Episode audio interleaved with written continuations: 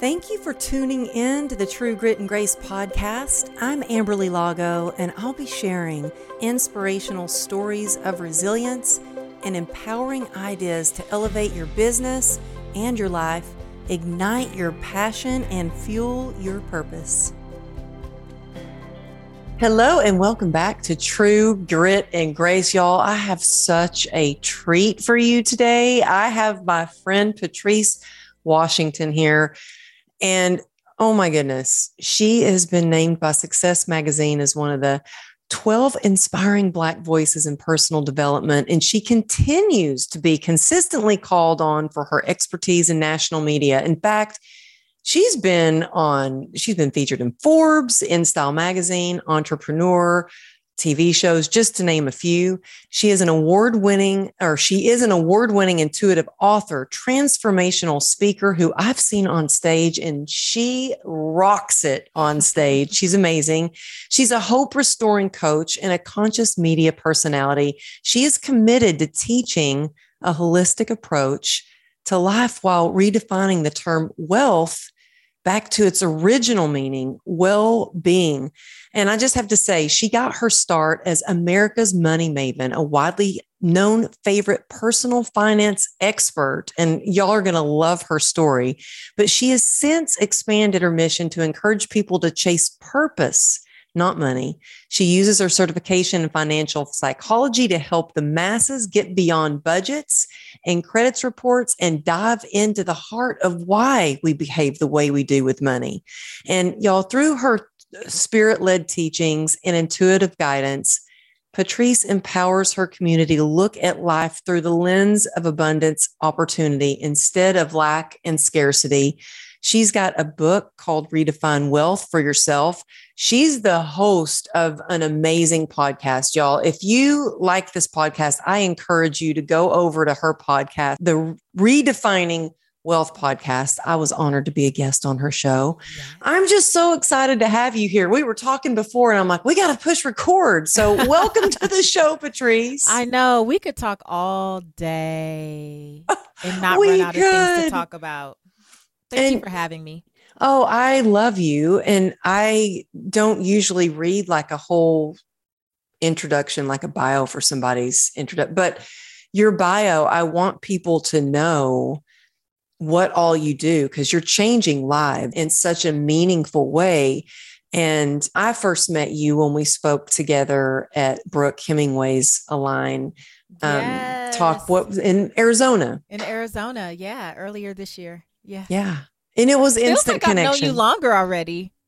I know, but you know what? It feels like home when I'm with you. Like we can just get on and like, whew, just talk, mm-hmm. just be us, you know? And so I felt that way from the moment I met you. And I remember I just recently saw an Instagram post that you did. Y'all go follow her on Instagram at Seek Wisdom P C W. That's again, Seek Wisdom at P C W. And all her information will be in the show notes. But I love learning more about you. And I love you had written stuff like, this is what you love, like dancing, sometimes offbeat, self-help yeah. books, wearing heels, even though you're five ten. And I'm like, yeah, I'm five ten too. And I love wearing heels. But I loved one of your podcast episodes where you really shared your story, which blew me away. Because I mean, I've seen you on stage and you rocked it, but you're giving value, value, value, and things that people can apply to their lives every day. But I didn't get to hear as much of your in-depth story. Mm-hmm. And I would love for people to know a little bit more about you, because this podcast is about resilience and stories of struggle Ooh. to success.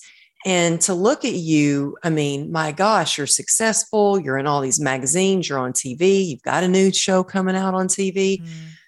But it wasn't always that way. Could you tell the story of where you were when you first met Steve Harvey and then how you got to be on his show, The Money Maven? Yeah, the Money Maven of the Steve Harvey Morning Show for four years, nationally syndicated radio. I actually met Steve when I was nineteen years old in college. So I went to his radio show when it was not national. It was just based in Los Angeles, where I was a student at the University of Southern California.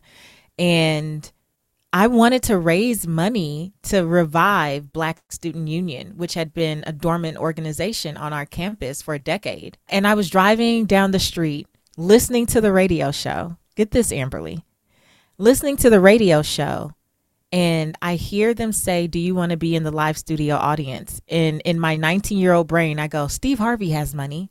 I bet he could give me five hundred dollars. That's all I needed. I needed five hundred dollars. To revive this organization on campus. And I just got goosebumps right now that that's what you thought. You're like, that's, yeah. that's my people. I need to go talk to him. I need to go. You're talk fearless. To him. Very, no, actually very fearful actually. Oh, really? Or were you? Yeah. Let me tell you what happened. I got to school and at the time, this is going to date me, but you had to fax in a request and wait for someone to call you to say if you could be one of the ten people in this small studio audience. And I faxed so many times that I jammed up the machine. I faxed, choose me, pick me. I had butterflies, rainbows. I was making all kinds of pictures. I had like five different signs that said, choose me with my contact information. And I just kept hitting redial, redial, redial on the fax machine.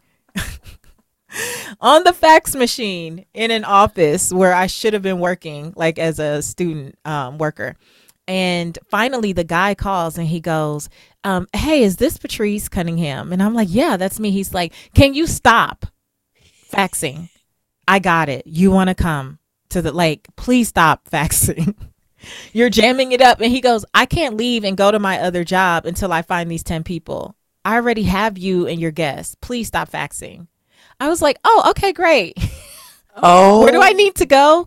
Talk about persistence. That is how I ended up in the audience. And the first thing that they said when we walked in was no soliciting. Do not ask Steve for anything. And I had already stayed up making this like professional letter. I had made up letterhead for this organization that had been dormant and wrote this letter about what we needed and what we needed the funds for. And when they said no soliciting, Amberly, I was like, mm, he's not speaking to me.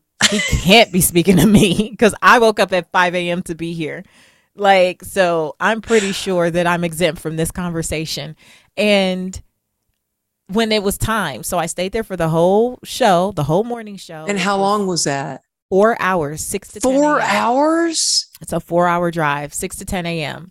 Yeah. And at the end, Steve walks out the room and then this guy comes in and, and he starts to escort people out.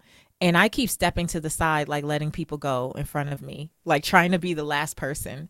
So then I'm the last person and I and the guy goes, I knew you were going to ask for something. I was like, well, you know, let me explain. And that's so I go through my whole spiel. I'm from U S C, Black Student Union, da da da.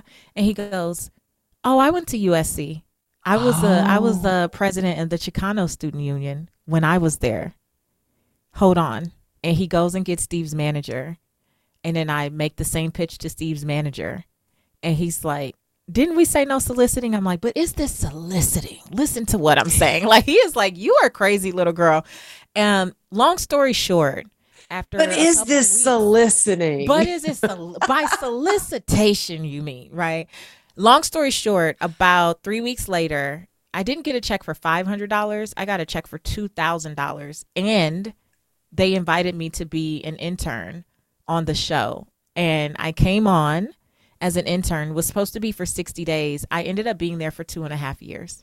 Wow. I love so that. That is how I never share that story either. So this is like a true grit and grace, like exclusive. I never oh. really have a chance to like go deeply into that story, but that's how I met Steve. Now, while I was working there, I also began to pursue a, a real estate license. So I became licensed as a real estate professional at nineteen while I was working with them. And then at twenty-one, during my senior year in college, I went after my broker's license. So I got a real estate and mortgage broker's license in the state of California during my senior year in college, second semester. And when I graduated from the show, I left to pursue building that business that I started during senior year. So I left on a great note. They loved me. The show was going national, but that's never what I really intended to do. I just kind of fell into the opportunity. So I left on a good note. I went off to build this, what became a seven-figure real estate empire. By twenty-five years old, I had a seven-figure business. Um, my then husband and I were like, I mean, you couldn't tell us that we were not doing it. We had sixteen loan officers and real estate agents. Between the two of us, we had amassed thirteen pieces of real estate. And we, you know, I'm from South Central Los Angeles. I'm first generation American. And to be able to even see that type of money and do what I was doing at that time and working for myself, I thought I had hit the lotto, like n- untouchable. I felt like invincible, like, yes, oh my gosh, this is incredible. Well, the next year, twenty-six, I was pregnant with our child and I took a fall down the stairs at twenty weeks. I did not realize that. Mm-hmm. I took a fall down the stairs at twenty weeks and it sent me into preterm labor. So when I got to the hospital, the emergency room, they said, ma'am, I'm sorry, this baby's coming any minute. Yeah. And I did what what I knew to do, which was pray. And I called a few people that I trusted and asked them to pray. And what was supposed to be any minutes um, turned into ten weeks on hospital bed rest. Mm. And while I was in the hospital, I was also in that bed watching the banks that I worked with every day close down. So this was the beginning of the recession. Like, the lenders were changing programs left and right. You could tell they would approve something one day and then cancel it the next day. And it was chaotic. And wait, what year was this? twenty, uh, two thousand eight? two thousand seven. two thousand seven. This is the fall of two thousand seven. So okay. If you were in mortgages, you were like, what is happening? Yeah. Why is this bank like coming, giving an approval for something? And then literally two days later, forty-eight hours later, they're like, we have to cancel the file. No explanation. It was just all this crazy stuff happening. And I didn't know what was going on. I'm in the hospital on bed rest. My loan officers and real estate agents are freaking out. They are calling me like, hey, I need another lender to send this deal through. They're trying to break down, you know, the buyer's profile and who we would need. And they were very used to me being a fixer because I was very relationship oriented. So I, I was in really good relationship with our sales representatives um, and our account executives from the different lenders. So mm-hmm. I could always get something through, but I'm in the hospital on bed rest. They're calling me freaking out. It's making me freak out. My doctor comes in the room about five weeks into my stay. She says, Patrice, we're monitoring the baby on this belt that's around your waist.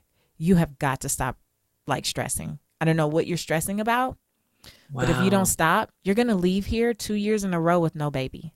Oh. The year before, I gave birth to a son prematurely. Same doctor, same hospital, same floor. And he only lived for five hours. Oh, I did not know that, Patrice. Mm-hmm. Oh. He only lived for five hours. So that was my, that was my first lesson in surrender of mm. what it meant to surrender. Um, because I realized at that moment that what I wanted any more than anything else in that moment was my baby to be born healthy. Yeah. And I felt very blessed. Like I had a second chance yeah. because she didn't come, you know, when I had got to the emergency room, I was like, I just have to cut all the noise off. So my husband stopped everyone from calling me. I would not discuss deals with anyone. He took the laptop away and brought me an iPod with praise and worship music. I had this really cute little red leatherette uh, journal that I wrote prayers and songs to my daughter. I would sing to her every day off tune, but that's okay. The Lord knows my heart. Um, every day and, off tune. Every day off tune. But you know, the Lord knows my heart. That was never my ministry. And um, yeah, for the next five weeks after that, I pretty much faithed my way through it. And my daughter was born around thirty weeks and five days, something like that. Three pounds, two ounces. Wow. And um, she's fourteen now. She'll be fifteen this year. Completely mm-hmm. healthy. You would never know that she was so tiny, teeny tiny, fit in the palm of your hand. Um, she's incredible. Very, very smart. Very gifted. Very athletic. Charismatic. Like I just, she's a dream. She's what I wrote about in that red leather journal. She is that person. Like, isn't that what, amazing? I, oh my gosh. She is that person that I literally prayed for. And I tell her all the time, I gotta love you because I'm your mama, but I like you. I like oh, you I love person. That. Yeah, I like you as a person. So I left the hospital with this healthy baby, teeny tiny, but she was healthy. And I also left with almost four hundred thousand dollars in medical debt. Mm. Didn't even know it because, I mean, I was there. My husband was never good at opening bills. That was always my role. So he was not paying attention to all the letters and stuff. But my insurance had dropped me at the beginning of my hospital stay. I had no idea.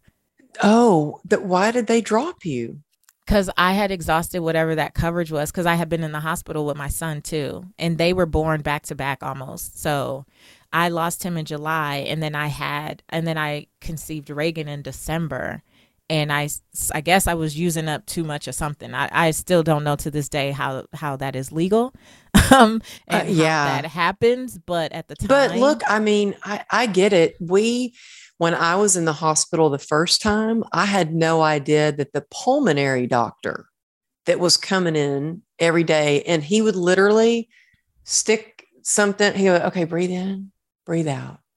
five hundred dollars every day. Every time. Every time. Every time. All he did was say, breathe in, breathe out. Okay. Yeah. I had five hundred bucks. Specialists. Yeah. I had and he wasn't in, he wasn't in my, uh, I guess, my network. Mm-hmm. We didn't know that. I would have said, no, stay out of my hospital room. I don't want you. Well, if yeah. I knew tubes of Vaseline were fifty dollars in the hospital, I definitely could have had family bring me Vaseline from Wal- Walgreens or something. I had right. People, like they would say, do you need this or do you need that? And I'd just be like, oh yeah, thank you. Or do you need this to make you comfortable? Yeah. I had no idea I was saying yes to all this stuff that had been marked up five hundred percent. I just didn't know. And I was young, you know, I, I had, this, I had never been in the hospital like that. And so all those things happen, but mind you, it's the recession.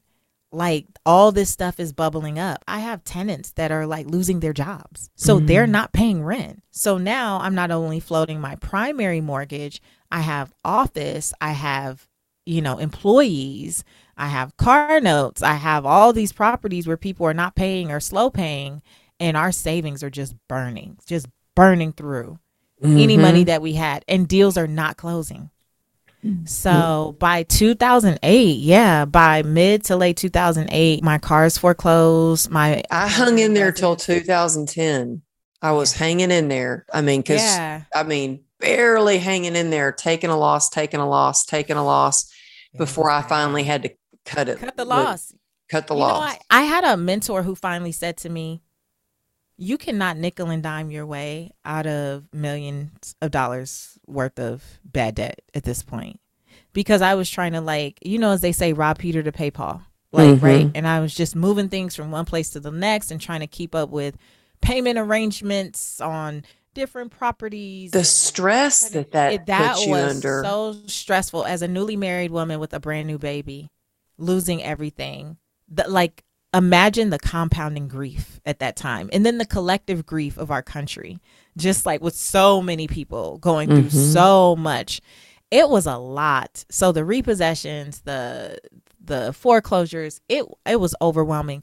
When we lost our home in California, we said, you know what, rent was so expensive, um there was just so much. It's we're like, we're going to sell everything we can on Craigslist. We did that. We sold everything we could on Craigslist in a weekend and took whatever cash we had and the little stuff we wanted to keep. And we fled to Metairie, Louisiana. Did you we, really? Uh-huh. We had two properties there that we had bought after Katrina cash. So we didn't owe anything on those. And we had someone that we were still sending the last of our savings to, thinking if we can get that, because it was cash, right? So we're like, if we can just rehab it, finish the rehabs we had started before I went in the hospital, then we can sell those, even though it's going to be less than what it would have been before the market started to crash. It would still be all cash for us because we originally owed them free and clear. Mm-hmm. We got down there. The contractor had been stealing our money. The pictures they had been emailing us were not our property. Mm. So the last of the savings were gone. We had to move into an apartment in like, and it was in Metairie, but it wasn't the nicest area. We moved into an apartment. It was a six hundred square foot apartment. This is where I have what, what you may have heard me talk about before, my come to Jesus moment. I had just chased the power man down, asking him to turn the lights back on or my daughter's mook was going to spoil. This mm. is after a couple months of being there, literally getting the late and eviction notices like every month. Because we were like literally scraping things up, applying for food stamps, applying for any state or government support that we could get. And I was so sick and tired of being sick and tired, Amberly. Like, I literally couldn't take it anymore. And I remember uh, my husband at the time took the baby. He left and took her on like a walk or something. And I got in the mirror in that little bathroom, teeny tiny bathroom. When I tell you, you could barely turn around in there, teeny tiny bathroom. And I got in that mirror and I said, now, God, why me?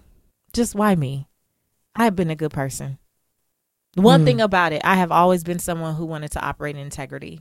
That mm. has been like a core value for me my entire life, my entire adult life, at least. Mm, high school, I don't you know. High school, we were all a little suspect. But as an adult and owning my first business, integrity was always it. Even if I have to tell you something that you're not going to want to hear, I'd rather know that I told you the truth and allow you to make a decision, which mm-hmm. is why my business grew. I always had great clients. Well, I said, God, why me? I've been a good person. I operate in integrity. I try to treat everybody well. Like, why would you allow this to happen to me? Even though there was a whole recession going on in the world, I internalized it as God is picking on me. I don't know mm-hmm. if anyone else has ever been there. I think we've all been there. Right. We're like, it's like, why, why, why, why me? Woe is me. I did all that. It turned into me crying. It turned into me bawling and snotting and just an ugly cry till I couldn't take it anymore. I just didn't even recognize my face. I ended up on the floor, on my knees, balled up, darn near in fetal position. And I'm like, God, you got to tell me something. Like, I got to hear from you. I brought myself as far as I can take myself. I don't have any more cute cliches. I'm tired of being the strong one. I tried to always uplift my husband at the mm-hmm. time. So I was always trying to say something positive and like, baby, it's going to be okay and this and that. But at that moment, I was You're like, like I'm done. Nothing. I'm done. I have nothing left to give. I can't say another good thing is going to come out of this foolishness. This is this is foolish. And the Holy Spirit said, get your Bible. I got my Bible.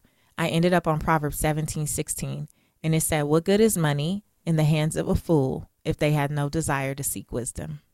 Wow. What good is money in the hands of a fool if they had no desire to seek wisdom? When I tell you, it was like a light bulb went off in my chest, like everywhere, like a like something washed over me, like, wait a minute. Yes, I did make a lot of money. Very young. I did all the things. I got all the certifications. Like, I'm like, but I feel like I'm smart. I don't know why God would be trying to tell me I'm a fool right now. I feel smart. I was told that I was the smart one. I've yeah. always identified as the smart one. And that's when the Holy Spirit revealed to me, I started looking stuff up. What's the difference between knowledge and wisdom? Mm. The Holy Spirit showed me. I started re- like, you know, really looking into it. Well, knowledge is the information and the education. It's the it's the information. Wisdom is knowing how to apply it. Mm. Just because so that's you have you it, got, that doesn't mean you're wise. So I wondered your Instagram handle, Seek Wisdom. Seek Wisdom. It that Seek. was the yeah. That was it. I always that wondered it. that. I'm so glad that twenty-seven, twenty-eight year old Patrice knew to choose that as a as an Instagram handle, as a social media handle, because it it always reminds me of that. Back then, I was not a person that would seek wisdom. Like, I didn't know about coaches and mentors and programs, and like that stuff wasn't as heavily promoted. Like, yes, you used to have those seminars, you go to the seminar and do those things, but the way that it's widely accepted now, no. And I was used to being the person who can fix it. So I was taught to just figure it out all my life. So mm-hmm. all this was happening, losing everything, having to lay my team off. My friends and family did not know. I suffered in silence. Mm. So that breakdown that I had on the bathroom floor was because I also had kept so much in mm-hmm. and was still trying to be a support for other people. When I didn't you needed support. Anyone. I needed support. I didn't have. We anyone. all need support. But you know what? I grew up so similar. Maybe that's why we connect so well, is I grew up the same way. I mean, it was like, suck it up, buttercup. You got to get it done. So I didn't tell a lot of people when I was really suffering. I was the fixer of the family. I was the middle child. I was the one that communicated between my divorced parents. I was the one that, oh, don't worry, I got this. Everything's going to be okay. Let me make sure everything's okay with you and you.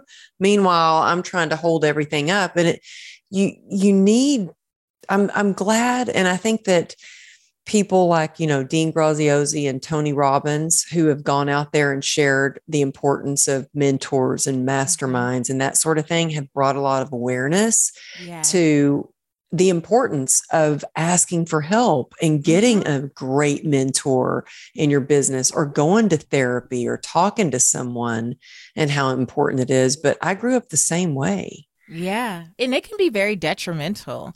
You know, I talk about purpose a lot, right? You know, my whole thing is chase purpose, not money. And I think that one of our big barriers to actually amplifying our purpose in the marketplace is our unwillingness to trust people, like with being able to hold the vision. So what I mean by that is, when you grow up with suck it up, buttercup, right, and figure it out, you don't even realize that there are people who are willing to support you. Like you, it doesn't even occur to you, right? And then you start to do that, like, well, I could do it by myself and no one will do it as good as me. And you know, we have all of these little cliches that actually keep us back, because our purpose could be elevated sooner, quicker, faster if we actually had the support of others. Like when you mm-hmm. and I talk, we exchange ideas. We give mm-hmm. each other, like, right, just in a conversation about what we want to do with this part of our business or that part of our business. Oh, yeah. A new awareness mm-hmm. comes about. You're exposed to new ideas. You have new thoughts. And I believe that one thing can change everything. But we have to be willing to put ourselves in spaces. And when I got up off that bathroom floor, Amberly, I started to tell everybody that I needed help. Like, like I would meet someone and have a conversation. And actually, that is how I ended up starting a free blog, which was the very first thing that I did, that I launched after getting off that bathroom floor. Well, only because I had met some ladies in Starbucks and they were mom bloggers. And I was like, what is that? I had never heard of blogging. I oh, I know. Person. I, I wasn't, you know, I owned a brick and mortar business. I had never heard of the t- like blogging. And, you know, they're like, we're mommy bloggers. And I was like, well, I don't really want to do that. Like, but I was like, oh, I could talk about money. So I talked about what I enjoy, faith and money. Those were two, two things. And I, I used to share like biblical principles on personal finance, things I would read Proverbs every day anyway. And then I would take out a proverb from whatever chapter I was reading, di- like and digest it and, and just like figure out how I can use it to help people. Well, that free blog turned into me writing for other blogs. And then writing for those blogs turned into me writing for magazines. And then I wrote my first book, and then I started doing radio. And then, you know, twenty fourteen, to bring this full circle, Steve Harvey reached out. Isn't that oh, wild? You're out here doing these things. We want to support you. My second book, I was supposed to go on the show, one time interview. And that was, I was self-published, right? So there was no budget. There was no, I was self-published. I was doing it on my own. They said, we want to support you. We put it, we did the interview January twenty fourteen. It went so well that they asked me to come back a couple weeks later, because people were tweeting and like, hey, who was that lady? I want to ask a question. So I go back a few weeks later, went really well. I go back again, it goes really well. Finally, Steve says on air, you should just come back every week. And even if he said it as a joke, I ran with it. I was like, sure. And I created my own segment. And you're like, yep, I will do it. That's a yes. I will. If that's an invitation, I accept. I'm on it. And so I ended up on the Steve Harvey Morning Show, and then on the Steve Harvey Talk Show, among amongst a bunch of other shows, for four years. And all of that came, all of that came from that moment on the bathroom floor. Mm. Because when I got that revelation, and even when the doubt would creep in, like, who do you think you are? You're still getting food stamps, right? Th- that was just like that first year or so, year and a half or so. But it was like, as I was writing the blog, I was still having these very real experiences. And I just remember I would say all the time, God, I just want to help restore hope. Like, I just want people to stay encouraged during this season, like no matter what financial stuff they're going through. And when that voice would come up and say, who do you think you are? I would have to keep saying, I lost all my money, but my mind isn't bad. Oh. I lost all my, I know I lost all my money, God, but my mind isn't bad. You can still use me. You oh. can still use me. And my prayer pretty much every other day for the last, I would say about thirteen, fourteen years has just been, God, use me. Mm. Mm-hmm. And you know what I have to say is when we first met, mm-hmm. I think one of the ways that I really connected with you is you came into the bathroom. So we were backstage and, and one of my f- like favorite speakers came to this event. Dan Clark came to hear me speak. And I, I was instantly like, oh my God, like my favorite speaker is here to, he's going to hear me speak. And it was just like, I started thinking about me. What was he going to think about me? How was he going to critique me? Oh, it's all about me. You know, like I was in my ego. And I got all nervous. And I remember going to the bathroom and I looked at you and I said, Patrice, I'm so nervous. Dan Clark just got here. To, he's here to hear me speak. And you said, do you want me to pray with you? I said, I yes, please. Yeah. And you sat there and you held my hands and you prayed. And instantly I felt better. And I was like, oh, like, the tears dried up. I, oh, mm-hmm. the, the butterflies were dancing a little bit, you know, like they should instead of crazy. Yeah. And I was like, it just made, and so there's just such power in prayer and connection. And boy, God is using you in such mm. good, amazing ways. You're helping so many people, whether it's through your podcast or your speaking. And you know what? When you're on stage, you do command the stage. And I know you have a course that's yeah. called Command the Stage and you teach yeah. others how to do that. But you, and I want to talk about that in a little bit, but you really do. You have just such this energy and light when you're either through your podcast or, you know, I, I listen to your podcast and I'll have the video playing. I love how you, when you're listening to it, you can see the video playing. Yeah. And I'll be working out at the gym and I feel like I'm right there with you, watching you and you're talking to me, you know, you're yeah. like, you know, it's so, it's so amazing, but a lot of things you share about chasing your purpose, not chasing the money, but like really about getting into your purpose. Do you have a lot of people that ask you like, well, I don't know what my purpose is, or I don't mm-hmm. know what my gifts are. How do I find it? What would you say to that person who's like, well, I don't know what my gift is? You know what's so funny? I am asked this so often every day that I literally created something to help people like work through that. Really? Um, yeah. It's at the purpose challenge dot com. And the thing is, I always tell people, it's not that you don't know what your purpose is. It's that you dismiss it and dis- diminish it. Like oftentimes it's literally the thing that we do effortlessly. If we do it better than anyone else with the least amount of effort, but because it's so effortless and we're not uh, straining to, to do it, it seems like, well, it can't be that. It needs to look like Amberly's. It needs to look like Patrice's. It needs to look like insert whoever it is you see out there that you like. And so we judge ourselves, and you know that what comparison is a thief of joy. Mm-hmm. We judge ourselves looking at other people's gifts, and we're not just embracing and accepting our own.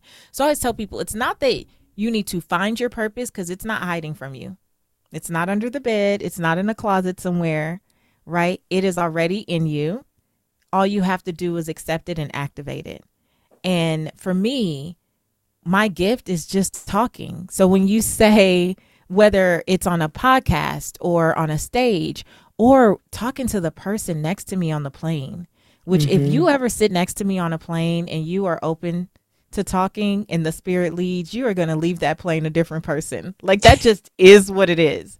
Like sometimes I don't feel led to, to speak to anyone, to be honest, but depending on how the scenario is, and I'm saying that because I just got off a plane and had this experience, and this woman who was the C E O of a company was like, you are one of the most refreshing people I've ever talked to in my life. Like you, you are, you really are. But you know what? It's funny because my mom, when she would pick me up from the airport, she goes, Amberly, every time I pick you up from the airport, you've always made best friends on the airplane to the person next to you. That's why we're the she same person. Always- We're like little vanilla and chocolate cousins here. Like we're the same person, right? But I was, but I want to make sure that the listeners are clear. Me talking is the thing that got me in trouble all the time as a kid. Me uh, having a voice and having an opinion and wanting to share it is the thing that people try to make me question, right? It was like, you're a know-it-all, you talk too much, you always have something to say, all of those things. Many of us question the gift because other people didn't understand the gift.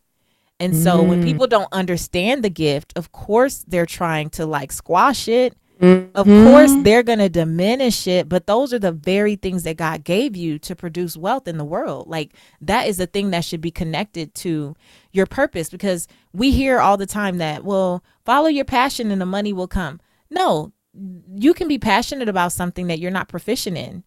You can be passionate about something, and it should literally be a hobby. It does not have to be the purpose of your life, right? Passion mm-hmm. energizes you. It excites you. It, it like it is for you, but purpose is for others. So if you can connect the things that energize and excite you with how to be a blessing to others, now we're talking about purpose, because when you see the impact of what you do on other people, that creates fulfillment. And when you have that wow. fulfillment, and this is where my financial psychology stuff kicks in, because, you know, I, I just I got the M B A just to like get the science behind behavioral finance and financial psychology. But a lot of what I was teaching before was just intuitive. And it was through the work I was doing with people one on one. But when that fulfillment starts to kick in, now you can make better financial choices, because you're not using money to buy things or buy people to fill a void. Mm. That's why for me, I talk about purpose so much, because if I can get you in alignment with the thing that you were called to do, I don't have to keep talking to you about credit. The natural byproduct is that you show up better in the spaces that impact your finances. Wow. I have never had purpose explained as well as you just explained it. That was brilliant. And yeah, and you know what? If, if we feel better and we're in our purpose and we feel fulfilled, everything starts to happen for us. Click, click, click, click. You get into this rhythm or momentum, right? And when you're in alignment with that purpose, things don't have to be perfect, but it feels good, right? Because we can come on any day. In full transparency, I was just telling Amberly about my last two weeks worth of travel. I mean, I was on set, Amberly. I had twelve hour days on set. Call time at four a.m. for makeup, start filming at five fifteen a.m., mm-hmm. going until four and five.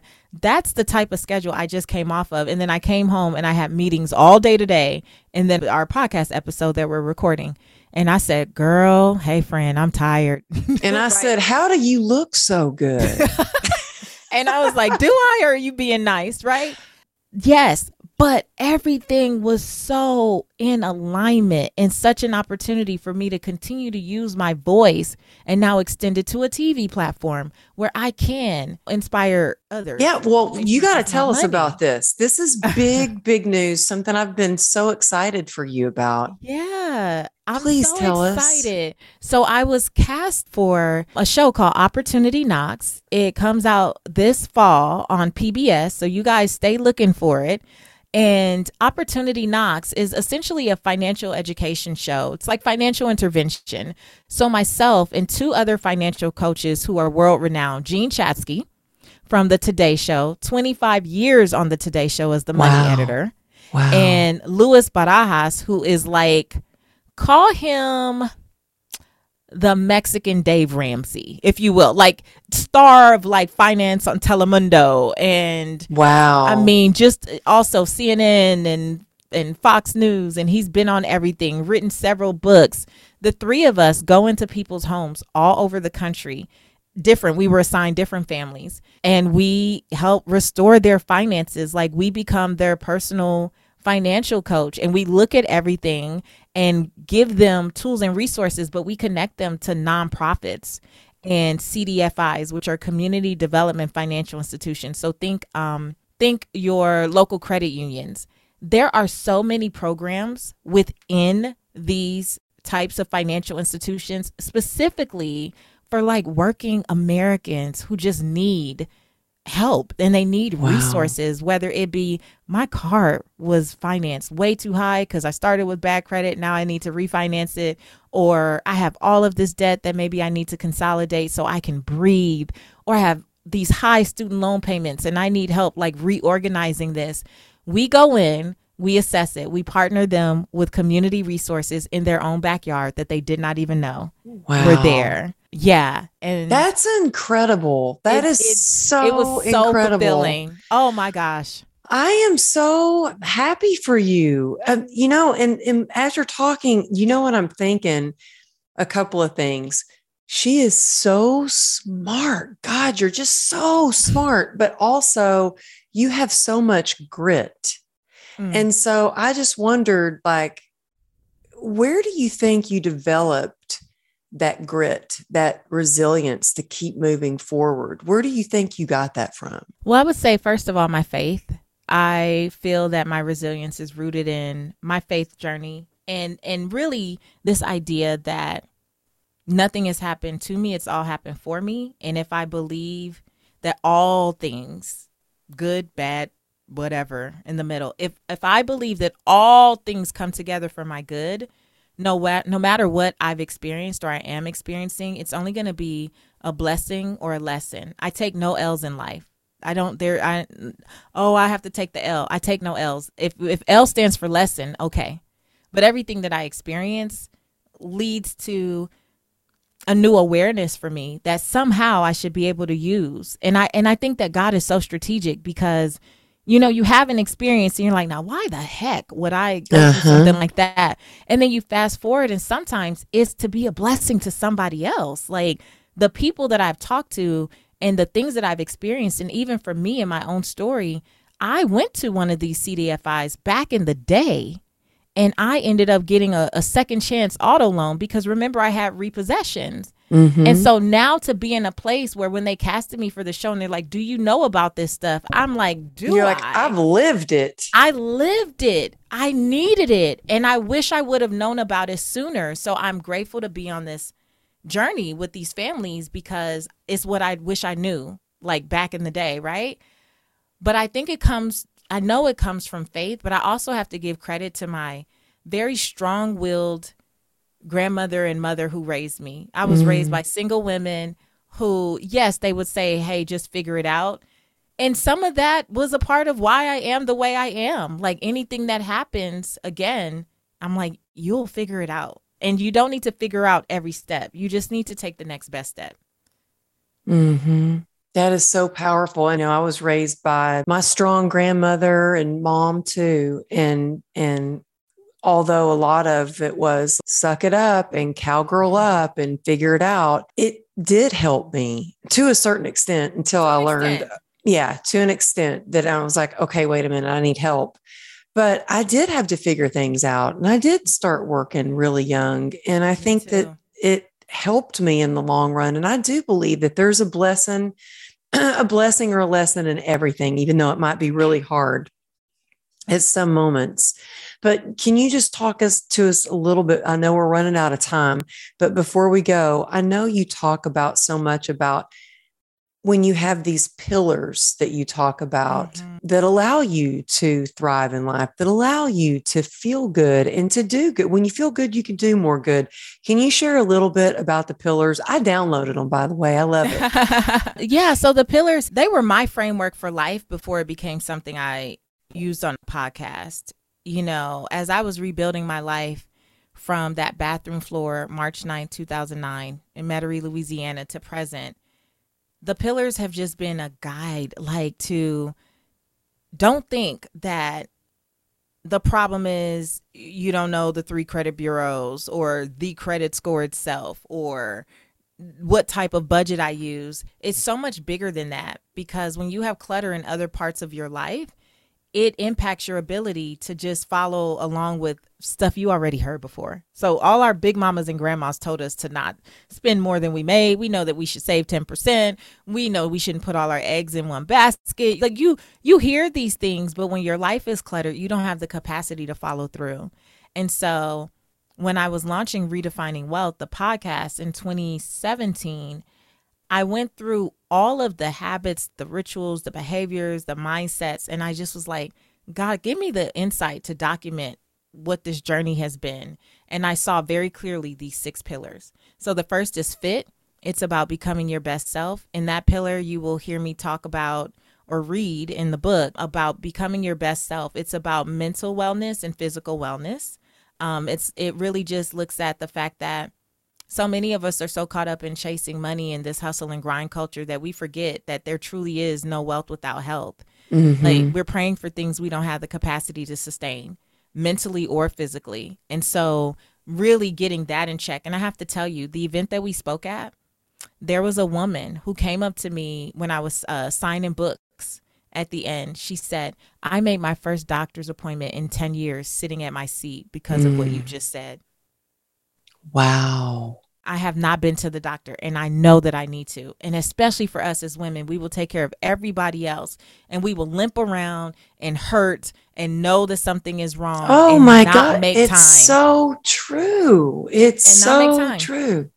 Yeah. I, I, I used to be that way. I am so much better now. Like I'm, I mean, I'm, I'm like a little bit overboard now, and it's, but you know what though? It took me being in the, I was went to the hospital by then. I was septic. So they're like, yeah, we have to admit you. And not only that, we you're going to have to be in the special unit. And I'm like, I don't want to go in the special unit. What does that even mean? They're like, because I was like, why don't you want to, you know, go in the hospital? And I said, because I won't be able to see my daughter. And um, anyway, I went septic from a kidney infection because I was letting it go, letting it go. And after that, I do not screw around. If I feel anything, or if I feel like I might be getting an infection, if I can't get into the doctor that day, I'm in urgent care because yeah, I will, me too. I won't screw around with that. Yeah, but it took here. me getting to that point, but you're so right. And mm-hmm.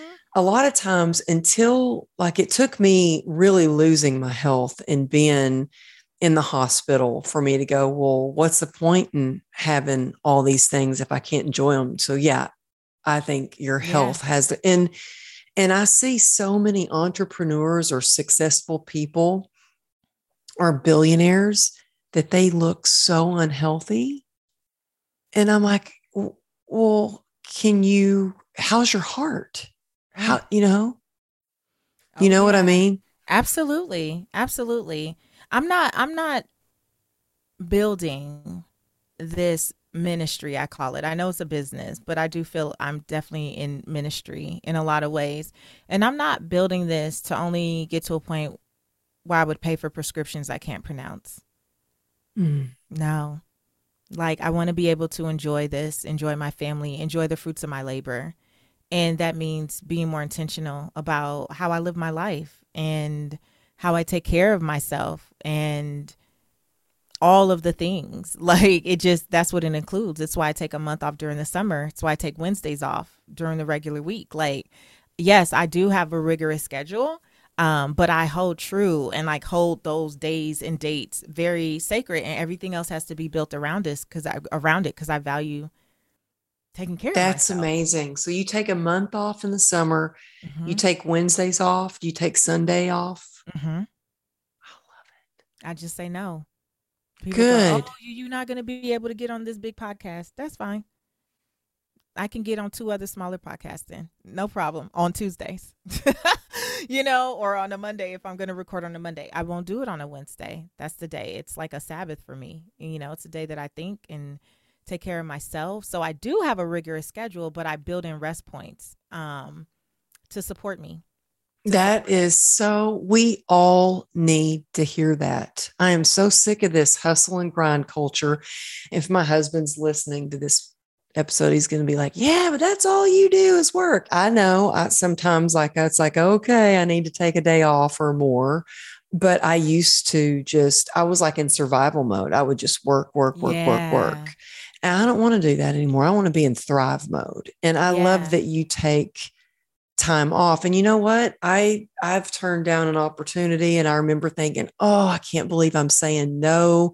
I turned down an opportunity right before we started recording this. I was going to be flown out to Montana to do a retreat. It's been a dream of mine to go to Montana. Mm-hmm. And they're like, they're going to pay me to go to Montana and do this retreat. And sounds amazing. And I looked at my schedule and I'm like, there's no way I can squeeze in a retreat in July. There's, it's not going to happen. And so I've gotten better about saying no. Those boundaries are big, and leading into the people pillar. And this So you've got the fit pillar. That was the fit pillar. So people the fit pillar, pillar is next, and it's about creating relationships that matter. And the big thing that I say in the people pillar is that there's always someone watching you who has the power to bless you. I have that written down mm-hmm. that you say, because I love it. There's always someone watching you, and there's always someone who can bless you. So who are they watching you be? Yeah. Who are they watching you be? And, you know, honestly, I've turned down things, Amberly, and I've been like, dang, that would have been great. But, you know, boundaries, like, mm-hmm. I, you know, I have to, because we can set boundaries, but do you enforce them? That was the big thing for me. It's like, I, I would say, oh, I'm off on Wednesdays. And then I will still straddle the fence based on who it was.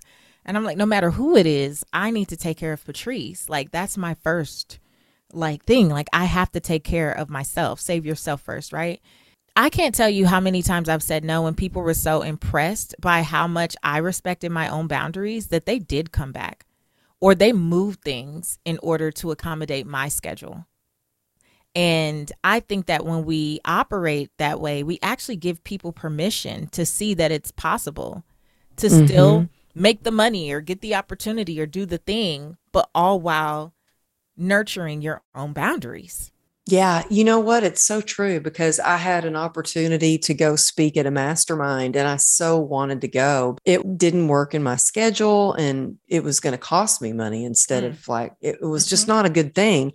The only reason I wanted to go was I wanted to be able to meet Jesse Itzler, who was going to be there too. And I love Jesse Itzler. I was like, oh man, I loved him. And I'm like, I can't believe I said no to that. It was my window. It was my door to finally meet Jesse, blah, blah, blah. Do you know, a month later, I get a D M from Jesse Itzler out of the blue. I swear, out of the blue, a D M Jesse Itzler saying, Amberly, I really like that last post you did. Hey, it looks like you're in Dallas. I'm going to be in Dallas. Do you want to come hear me speak at this or this? Oh, and I God. said, it was all God. And I said, yeah, I'd love to hear you speak. Where can I buy a ticket? He said, no, no, no, no. Just come meet me. Hang out. I'm like, are you kidding me? Yes. Like, this is better. That's, than- I talk about those type of scenarios. And I'm so glad you said that, because I'm always telling people, it's not just me. Like, I don't want you to think that I'm just making up these stories. No, this is, this is my life. Like, those types of moments, Amber. I have goosebumps. Oh my gosh. I experience that all the time. For me, let me tell you one that just happened for me. Oh, I'm listening to Untamed by Glennon Doyle. I love the book. I'm like, I'm going to put her on a short list of people to be on the podcast. Like, I just have got to talk to this woman and tell her how she blessed me with her story, right? To me, does like all the other things that people may associate with her, I do not care. Her story of basically grit and grace, right? And, and defying what other people thought she should be doing. And you know this, that I um, went through a divorce this year. So there were just a lot of things that really stood out to me. I go, I'm gonna put her on a short list of the podcast. I, you know, I got to find someone that knows her. I need to make a special ask, on and on and on. But I'm saying this to myself, right? And I did tell my team, I want to get her. I wake up one night out the blue. I feel like, let me check, let me check Instagram. Like, I had taken a nap early. You know, when you, have you ever had a day where you were like, I just need to go to sleep and start over? Like, yeah, I'm gonna, I'm yes. done with, I'm done with this day. It was one of those Tuesdays where I was recording back to back. I was like, I just can't take anymore. So I fell asleep really early. So when I woke up, it was like, call it eleven o'clock at night. I go, huh, check my phone, look at Instagram. I have a D M. Hey, Patrice, we would love to book you to speak at this event in Arizona where I met you. Um, We already have the headliner. It's Glennon Doyle, and we would host a meet and greet for the two of you. Oh, wow. Goosebumps again. Amberly, I have never even almost been on the same stage with Glennon Doyle.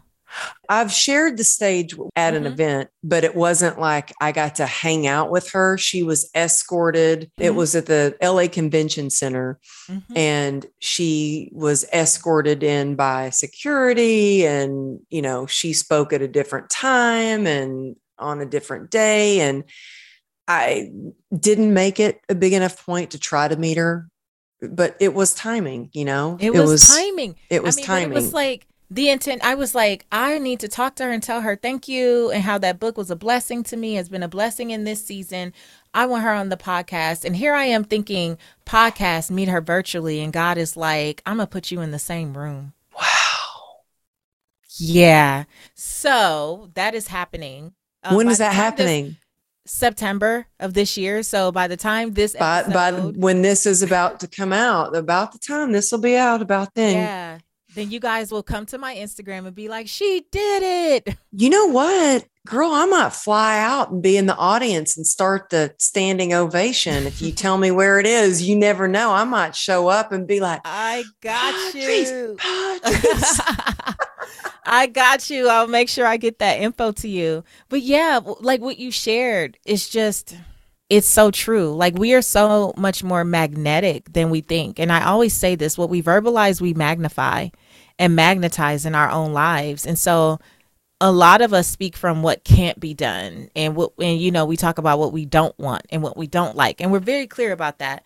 But how often do you take time just even mentally to articulate what you want to see in your life, what you want to create? Do you write the vision and make it plain? Do you speak life into the atmosphere? I call it giving God something to bless.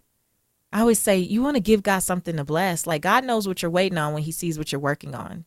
Mm-hmm. What are you working on that he can supernaturally even just put a hand on? If, and if you're not in the garden, if you're like, oh, the, what the universe doesn't matter to me. Cause I look, I think all of this stuff is very much in alignment. So I don't, I'm not a divisive spirit in terms of what you call things or who you say, whatever. That's actually the faith pillar, which is the fourth one, believing in something greater.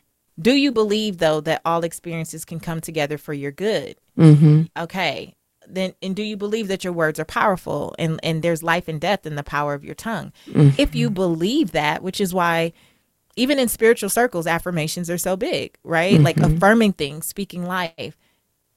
The things that have manifested in my life were literally, it, it blows my mind every week. Mm-hmm. I'm like, are you serious right now that this is happening? And the thing that I always want people to hear and take away, it's not because you are forcing or pushing or manipulating anything. You had a thought. You were like, man, I could have gone. I could have met Jesse and then got the D M and the mm-hmm. invite to be there. Right. You didn't force or push or manipulate anything to get that invite. You weren't like, hey, Jesse, in the D Ms, like you weren't pushing a conversation or a certain narrative. Oh, I had not even. And, you know, I found out later how how it actually happened was I had made a connection with another friend who she was launching her podcast. And she's like, Amberly, you know, it's just, it was a, you know, just launching this podcast. Mm-hmm. Would you be a guest? And I'm like, yes. I said, yes. Interviewed, we hit it off. She somehow knew Jesse. And when she was talking to Jesse, she was like, do you know who Amberly Lago is? You've got to meet Amberly Lago. And you never know. There's always someone watching you who has the power to bless you. You are in demand. Like you have your own large platform. Oftentimes it's not really advantageous for us to go on newer, newer podcasts if they're not well established, because there's a lot of people trying to get us on podcasts. And so what is it? It's a, it's a numbers game. Like, let's keep it real. You know, you're at this point, you're aligning yourself with opportunities that are going to maximize your time. That's just wise. So you said yes to that though, in the spirit of chase purpose. It's not money. It's not about, oh, the numbers and the down. Okay. You said yes. And there was, she was watching you. Like you didn't have to ask. You did not have to beg. You did not have to force or manipulate anything. You showed up purposefully and you served. And for me, as I go from event to event or do different things, that's always my heart and my posture. If I'm here, I'm going to show up. I'm going to add value. I'm going to serve. I'm going to love on people. God used me, right? Mm-hmm. I just wrapped up filming that show. And there were some investors, the backers there for the show. Had no idea who these people were, Amberly. You know me, I'm going to like, hi, how you doing? I talked to one woman. I was like, look at you looking sassy. She had like a little leopard print shawl on or something. And I was giving her a compliment, thought nothing about it. They have been walking around watching us film different scenes. We were at Dollywood in uh, out there out of Knoxville, Tennessee. Um, and I never really paid attention. I'm there to work, so I'm doing my thing, but always smiling, you know, hey, you know, waving at people. I have no idea who's who. By the end of those days of taping, three of those investors came up to me and said, is it possible to work with you outside of, of this in different ways? One came and said, hey, we're looking for um, an opening keynote speaker for an event that's next May. Is it too early to book you? Now, this woman has never seen me speak. Wow. As, in a speaking capacity. She's just seen these segments that I've filmed here for these two and a half days in this space. But three people offered me opportunities. Mm-hmm. Out of this one opportunity. That's the thing, you know, when you're showing up to serve and add value and you're kind as well, you never know where that can lead. It, it, it's funny. I just had a call with a speakers bureau this morning and they were, they're like, well, how are you getting all these jobs, all these speaking gigs? How are you doing it? And I said, it's relationships. I said, it's through meeting people. Either they've seen, I've met them at an event, they've heard me speak at an event, or it's a referral. I said, this one I have coming up, it's the third time in a row I've been hired for this same event. So I'm like, oh my gosh, it's the third time. I got to come up with some new material. You know, it is so much. It's how you treat people, I think. Yeah. And that's the people pillar. And I sh- and I love everything we've shared because this is what I want you guys to take away. All of that adds to our ability to build wealth because look at the relationships, right? I said yes to the show. It's on P B S. It's not, you know, big network and all that and all that stuff. But I believed in the vision, right? I believed in helping people in this way and exposing people to the fact that there are all these resources right in their local community. Mm-hmm. Um. But all of the speaking that's going to come out of it is at my full rate. So look at like all these opportunities. So I so into being a part of this project because I believe in it. It is a chase purpose, not money opportunity for me. Straight up. Right. Mm-hmm. And then in the filming, not even the show coming out, in the filming with like just a dozen people around, three of them make a decision that they want to work with me in some capacity outside of that. That is that. So when we talk about this, is why I would say all of the pillars lead to the monetary stuff. It, the redefining wealth is about what are the areas of our lives that impact our finances, even though it's not direct.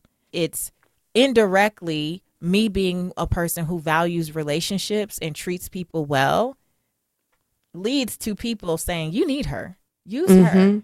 I've been on stages where the people who booked me paid my full rate. They had never seen me like in person, but other people vouched for me so hard. They were like, okay, let's get her. And then they go, oh my gosh, you were amazing. I didn't even know who you were, what you were actually going to do. That has been a part of me being able to reestablish and rebuild my financial wealth, but it's people. And I know we can't go into all the pillars, but you guys, you literally can come to Redefining Wealth Podcast.